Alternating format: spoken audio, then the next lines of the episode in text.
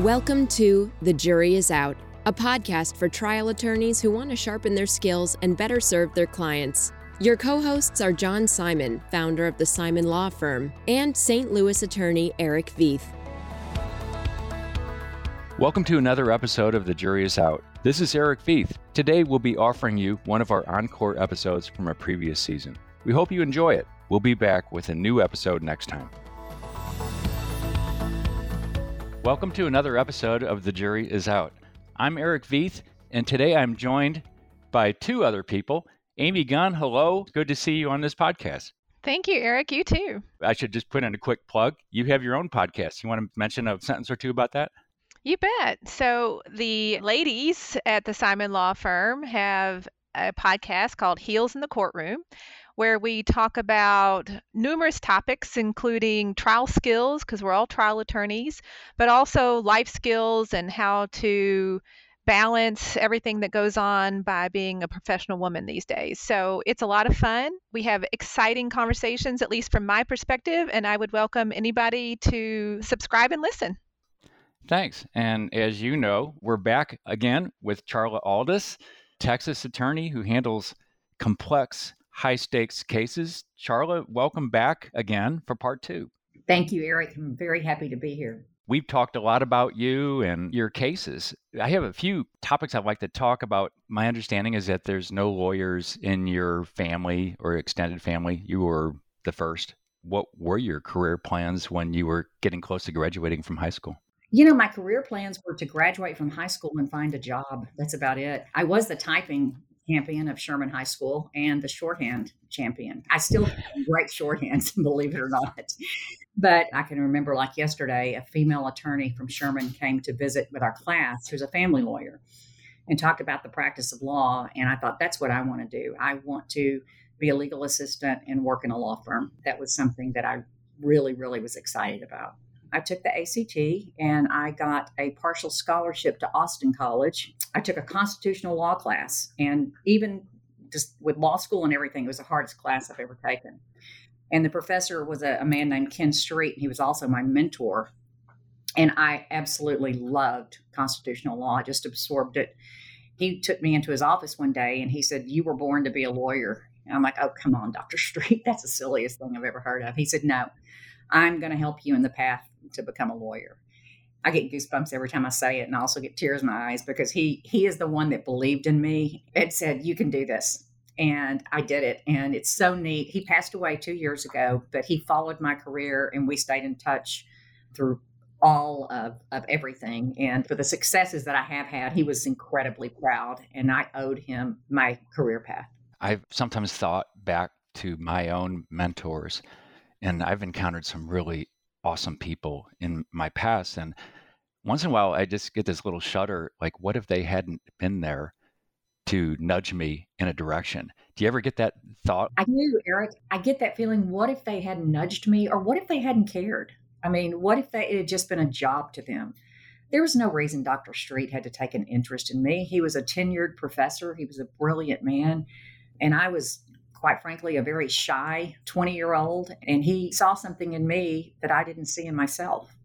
And I will forever be grateful to him for that.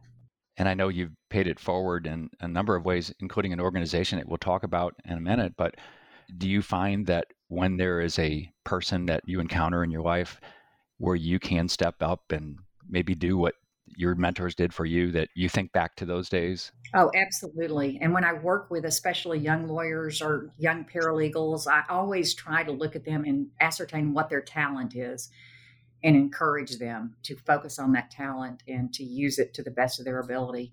I've raised four children, and I've always told them that when you see people, whether they're checking you out at the grocery store, wherever they are, find something nice to say about them you can find something nice like i love your glasses or you have beautiful eyes. And it is amazing how when you just do that one act of kindness to people it can change their day. So we really try to do that in our law firm is act with kindness and understanding and recognize the strengths of each individual. I can't help but totally feel that you have embraced that and also have done that for other people. And not just occasionally it just feels like this is how you wake up in the morning. Like, who can I talk to today? Who can I encourage today? Because it's just, it is who you are. You know, Amy, I, I actually do that. I am so grateful for the path my life has taken. I've been a single mom for a long, long time, and to be able to support four kids and do what I do and be able to help people, I am extraordinarily grateful. And I want to play it forward. I want to uh, to make sure that I do the same for others. That I may give a spark to to make them think differently about their path in life. Tell us about your early days as a lawyer. I got married when I was 17. In my culture, that's kind of what you did. So I stayed in my hometown of Sherman and I took the only job available, and it was with a small insurance defense firm. There were five partners, male partners at the firm. I was the only associate and the only female. So you can imagine how downhill it ran at that firm. They gave me a salary, but said you have to bring in X amount of money every year to get a bonus. And I wasn't getting enough work for a while to bring in enough money to get bonus. So I started doing traffic tickets. And, and I was known at one point as the traffic queen of Grayson County. I could quash tickets with the best of them. The municipal star, you have to have all five points of the star clearly seen on the citation, or you can kick that sucker out. I did a lot of traffic tickets and I tried cases in municipal court. I would try anything that came in the door. And I really didn't have a mentor. I kind of just did it on my own. I realized later in the game I was doing a lot of things wrong but I learned by experience. My big break, I think, in the legal profession came when my obstetrician gynecologist was sued for malpractice. And um, he and I had a very close relationship. And he said, Charlie, I want you to be my lawyer. And I said, Doctor, I don't even know anything about med mal. I can't be your lawyer. You know, I'd never tried a, a major case like that. And through him, I met the insurance adjuster for the medical malpractice largest group here in Texas and got to know him. And he and I really hit it off. And he says, I'm going to start giving you cases. And I said, Are you kidding me? And he said, Yeah. I didn't know what I was doing at first, but this guy, his name is Dan Marley. He's a dear friend to this day. He saw something in me and he said, You're going to be my go to lawyer. And so I did a medical malpractice defense for about 13 years before I became a plaintiff's lawyer. And I learned an incredible amount from doing that. Charla, can I follow up on that? Because I think one of the hardest things for women, both on the plaintiff side and the defense side, is getting work, if you will, like gathering clients, particularly on the defense side. So that story is striking to me because you were a young lawyer and looking for business and able to get your own business. And I think that's something that we all struggle with, again, both on the defense side and the plaintiff side some of this is in the right place, the right time, but your stories all come back to me as a little bit of good timing, but a lot of hard work, and particularly a lot of being just who you are. So, help us understand how do we get that kind of work? How do we do it? I never set out, I'm going to do this or I'm going to do that. This is my goal. I just wanted to be a lawyer. I was so happy that I could be a lawyer. And I wanted to pay off my school loans as well. But motivating. I think a lot of it has boiled down to personal relationships and not approaching a relationship with an ulterior motive of, I'm going to use this as a stepping stone to further my career. It's about getting to really know people and understand them and form a relationship with them. And Dan Marley, this particular insurance adjuster, he said, I could see your sincerity and I knew how well that would sell with a jury. And I got to tell you, he took a leap of faith. I'll never forget the first deposition I went to in Denton, Texas. And there were these big lawyers from Dallas. And I mean, I was sitting there thinking, holy crap, what am I doing here? And one of them asked about an ENT. And I took a break and I called Dan. I said, What's an ENT? He said, Oh, dear God, have mercy. It's. It's one of the defendants in the lawsuit. I'm like, Oh, okay. Thanks. Thanks. I think also with women, I think sometimes we have a tendency to want to show how smart we are because we have been so underestimated in our profession and continue to be, quite frankly, by the men that we have the urge to try to show them how smart we are rather than showing any vulnerability. And I think being able to show vulnerability is really important with a trial lawyer, even in front of a jury. I mean, mm-hmm. juries appreciate that. They relate to it, they see you as a human. Mine has been really personal relationships that have projected me to where I am. And I'm very cognizant of that and very appreciative. a lot of personal relationships are cultivated by seeing each other at networking events and reaching out. How have you kept up with personal relationships in the year of COVID? What advice do you have about that? It's been extraordinarily difficult. My oldest daughter had a health issue and she lives in New York City and she was staying with me for the first four months. So I was really focused on that issue at the time. But I realized at some point that I really was isolating myself in this state of isolation. It took effort. And what I started doing is saying, hey, let's FaceTime with some of my lawyer friends and even some like from California, we would FaceTime. And you realize that you have to actively do that to keep the relationships going some of the organizations that I've been involved in, initially we didn't hear from anyone and there were no meetings or anything. And then everybody quickly adjusted to the Zoom and the FaceTime and things like that. So it takes a lot more effort when you can't, you know, actually see people face to face. It's been a very, very difficult year. I've always thought I was so lucky that I tried four cases in the 12 months before COVID started because at least I got my trial fix for a while. Exactly. exactly. Well, and it's wonderful to be able to, as you said earlier, give that to your clients because so many of our clients and yours now too are just waiting in line and we're not sure how long that's going to last. It's satisfying. I mean. It really is. And I found they're so very patient with us and with the system, but it's just been so difficult. How have you tried to communicate and keep up with your clients throughout this time? We don't take a lot of cases at my firm. We're really selective. And I can tell you, every case we have in this firm, I know every client. That is so very important to me. What we've done is first lower expectations. Pre COVID, I always would tell clients, you know, you need to count on it's going to be at least a year and a half before your case is going to be reached for trial now, when you sign up a case, you have to say, I can't give you an estimate as to when we'll be able to try your case because everything is so backlogged. And by and large, all of them have understood. In fact, I think all of my clients have really understood. But I think part of it is to set their expectations so they don't have this false hope that their case is going to move quickly during the pandemic. I'm thinking back to my own beginnings as a first year lawyer. I was in a defense firm, and the partner who gave me work, gave me a case that was worth $400. And he said, go get a jury trial. It was a subrogation case. And my boss was saying, you got to get experience and jury experience in persuading people. That's a big part of who you were. You, you learned how to do that by doing it. Absolutely. And I tell young lawyers that I talk to in organizations and the young lawyers in my firm, a trial is a trial is a trial, period.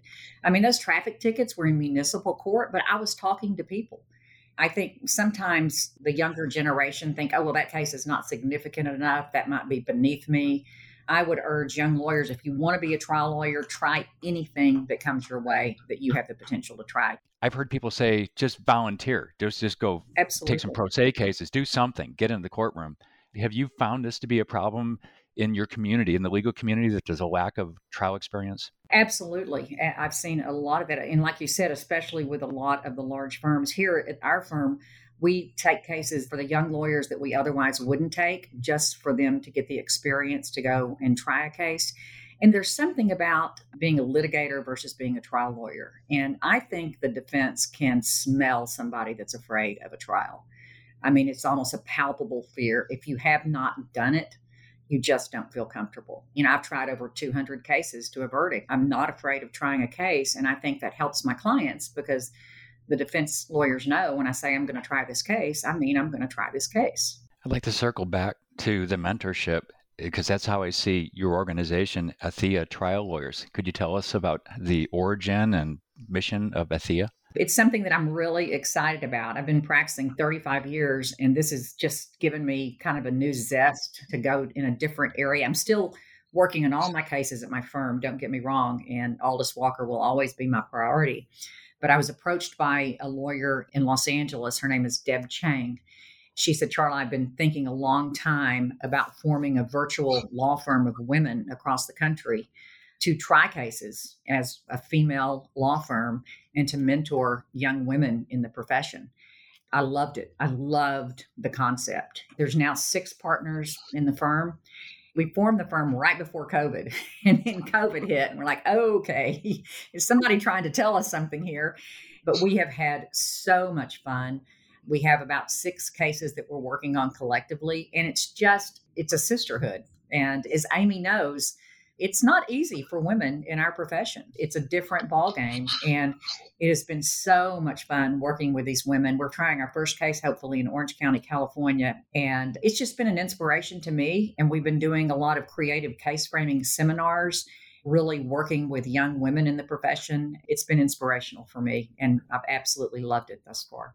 I'm looking at the website. By the way, I should spell that. It's A T H E A. Is that correct? Right. All right. And I'm spelling it in case anyone wants to go look it up. A couple of the phrases stand out to me fighting for a just cause. Well, you know, you could say that's just what lawyers do, but I suspect there's a certain type of case you're after. We're certainly interested in cases involving women, French sexual assault of women, discrimination against women, any of those cases. But Athea's purpose is to do basically what I've been doing for the last 25 years since I became a plaintiff's lawyer is to fight for the underdog, for those that but for us would not have a voice and do it as women. It's, it's really been interesting because some of the conferences we've had on our cases when we're all on and there's our male counterparts and you can tell they're a little discombobulated by it they just don't know quite what to do with all of these strong women just enjoying it. I was going to say that's where you just smile to yourself and give each other looks and winks because you know exactly what's happening.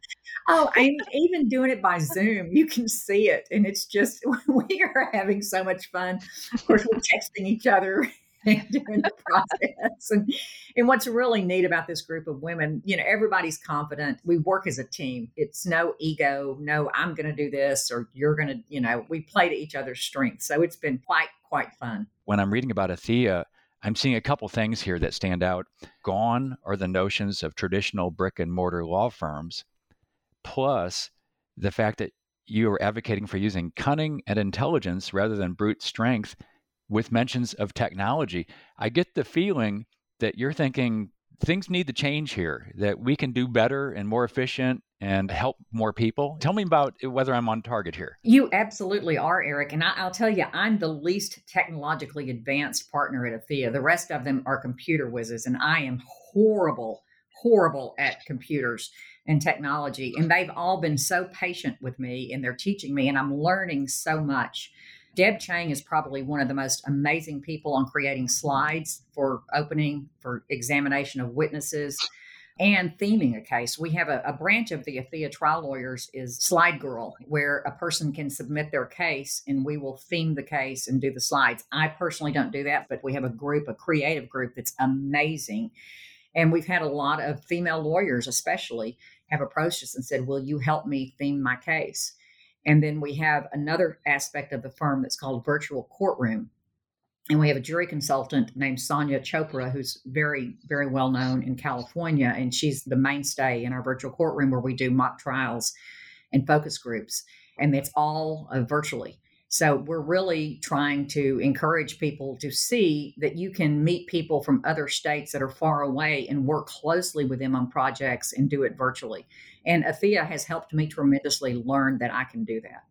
I'm going to take another chance to go back to something else you said. We were talking about sexism and men, and maybe your comment on how far we've come as far as getting rid of these attitudes and how far we have yet to go. I tried a case over in Paris, Texas, which is um, it's Paris, Texas. That's all I can say.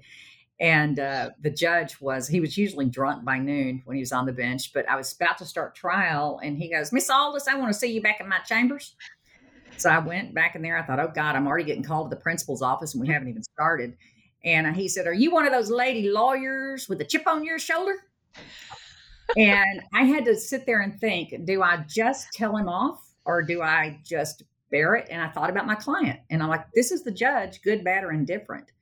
So I quickly assessed it and said, Your Honor, I don't think I am, but I have a feeling if you find out that I am, you're going to knock that chip right off. He said, Damn straight, that's exactly what I'm going to do. Oh. Said, okay, let's go. Oh. I've not had that kind of blatant sexism in the last decade, but I can tell you innately it's still there.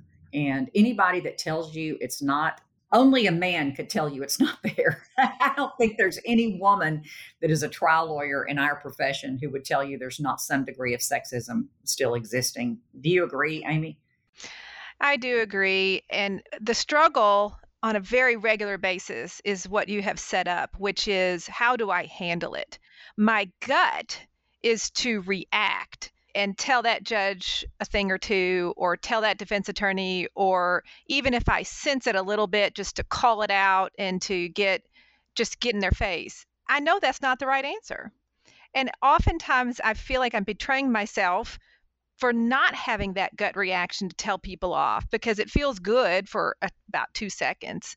And then you know it's not the right way to advance the cause. It's not the right way to help the client win the case. So you really have to set aside your gut reactions. For me, it's taken a long time to be disciplined in that way and to see the outcome if I choose the reaction versus the measured response. And it doesn't feel great every time, but I know it's the right thing to do. And I know that the respect will come from that measured response versus the reaction, because oftentimes that's all they're looking for. So it has been a learned behavior for me not to have that gut reaction.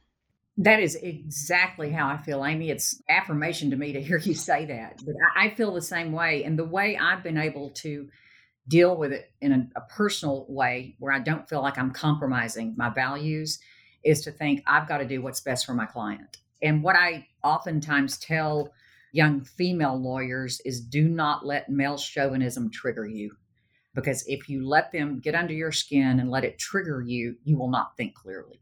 So it's true. same thing. Don't ever get angry if you can help it in trial, because when you're angry, you can't think clearly.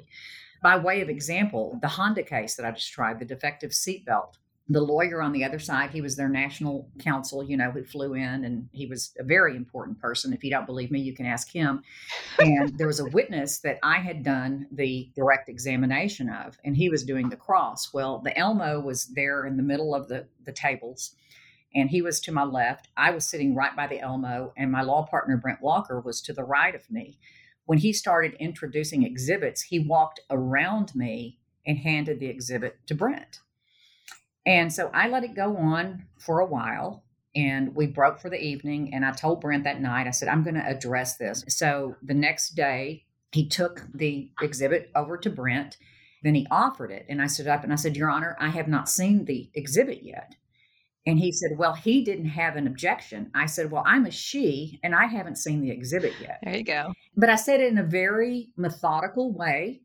And the judge was a feminist and she had seen everything that was going on. And the female women on the jury kind of looked back, you know, and they got it. Yeah. I honestly don't think that man, the lawyer on the other side, intentionally thought, I'm going to disparage Charla or treat her differently. It was just innate. I was a girl.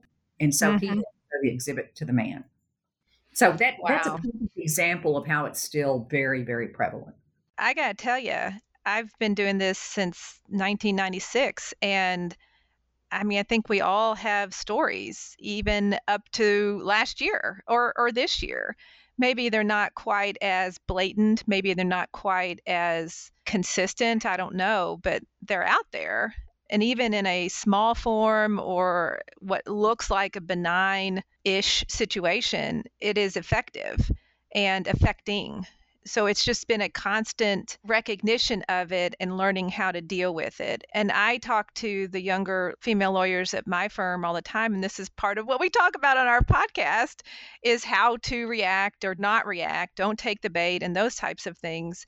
And the younger women are sometimes just flabbergasted by the stories and I say just give it time. It's going to happen to you. And the more you think about how to deal with it now, the better off we're all going to be. I don't have any delusions that it's going away. Part of that is because, Charla, as you pointed out, there aren't that many of us. There aren't that many women trial attorneys that are trying the kind of cases that you're trying. As you said, with this Honda gentleman, he didn't even realize he was doing it. It's because he may not have ever had a woman lead in a case before, right? I mean, that's possible. It's likely considering the caliber of the case that you were trying. So I'm just so proud of you and so proud of the women that I work with. And my goodness, the women at Athea that you're all out there and getting it done because the more that we are out there being seen, just putting our head down, minding our own business, and getting the work done for our clients, the more routine and accepting it'll be one of the the benefits of me doing this podcast is learning about Heels in the courtroom. I can't wait to start listening to it. We have fun. It is our therapy. I love it. you ladies at Athea should do it too. You all would have fantastic stories. I would love to listen to that. I haven't thought about that. One of my guests a few weeks ago was a retired appellate judge who was also a trial judge and a trial attorney and she was talking about how when she started in the late 70s early 80s she thought that she and her female partners approached things in the courtroom somewhat differently than their male counterparts. They just had a different, maybe, way of communicating with the jury. I suspect that in addition to the hurdles that you face as a female lawyer, you might have opportunities. I love the fact that I'm a woman and a lawyer. There's so many advantages that I think we have. Use your femininity, use the fact that the jury's going to perceive you differently.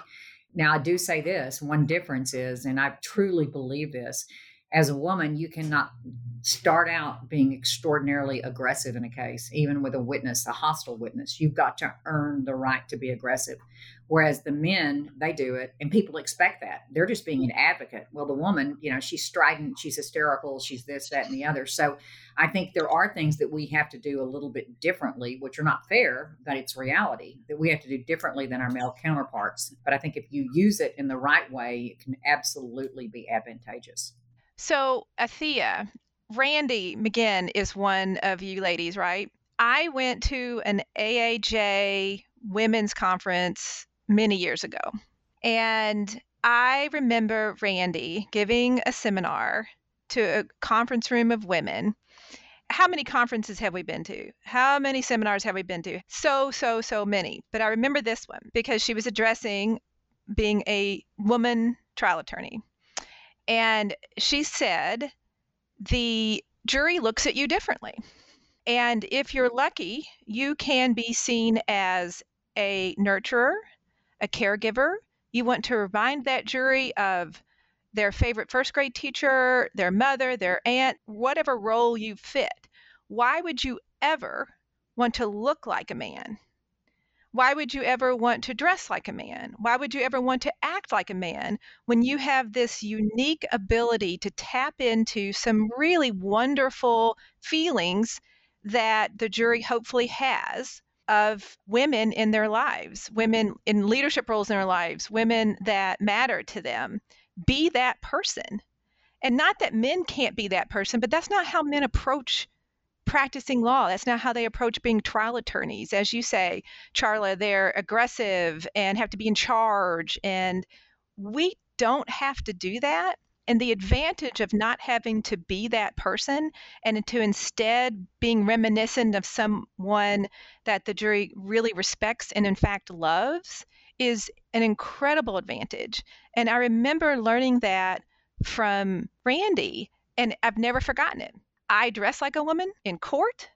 I wear dresses and I wear color, and I tell every woman lawyer I know, every trial attorney I know, why would you want to look like a man? You're not. Let's take advantage of it. I love what you just said. And what you said about Randy, I can hear her saying it. And, you know, part of it, Amy, with working with these Athea lawyer, the women, you think, you know, I've had some success and all that kind of stuff, but you wonder, am I doing it right? Should I be doing it differently? And when you get with these people that are very successful and accomplished, and you realize they have the same belief system and look at things the same way, it's very affirming. It really is. I love this one story of Randy. She's trying a case, I think it was in Albuquerque, and she had a dress on and she got down in front of the jury on the floor and was writhing like the plaintiff did in the emergency room. And the defense lawyer said, May we approach the bench? And they approached the bench and he, he said, Your Honor, I object to this display. I can see Miss McGinn's underwear. And she said, I'm going commando. What are you talking about? I don't have any on. That's Randy. I mean, you're not going to fluster her. She is a force of nature. You know, one thing though, I'll tell you that ticks me off a lot of times is when you're a part of a team that involves some strong men, and they always say the women can do the damages portion of the case. Oh, I find mm-hmm. that insulting Yeah, I can do the damages portion of the case, but I can also cross examine engineers and physicians and experts because I think sometimes people think the women need to do the soft stuff. Right. But when you approach it the right way, I think women have the ability to be much more effective in cross examination than men in, in some instances. I agree because sometimes they don't see it coming. Right. Like I said, to be underestimated. Back to the underestimating. I love it. Exactly right. I love it. I'd like to give each of you an opportunity to give your uh, elevator speech. A young woman law student approaches you and says, I want to be a trial lawyer. And you get to give your favorite bit of advice. What would you say? My advice to a woman or a man would be be authentic. Just always, always be yourself. If you try to be anybody else, a jury will smell it a mile away. I agree with that. And I would just add be prepared to work hard. You're not going to get any breaks, but anything that is worth having is worth working hard for. So if you're really, if your heart is in it, then welcome aboard. Charla, it's been a great conversation. Thank you again for being so generous with your time for both of these episodes. Absolutely. I've thoroughly enjoyed it. Amy, thanks to you too for joining us. You bet. All right. So this has been another episode of The Jury is Out. I'm Eric Veith, along with guest host Amy Gunn. I'll be back again with John Simon soon for our next episode. See you then. Thanks for listening to this encore episode. We hope you enjoyed it. We'll be back next time with a new episode. See you then. The Jury is Out is brought to you by the Simon Law Firm. Share your comments with John and Eric at comments at thejuryisout.law. And if you want a lively look at life and law from a female attorney's point of view, check out our Heels in the Courtroom podcast and subscribe today because the best lawyers never stop learning.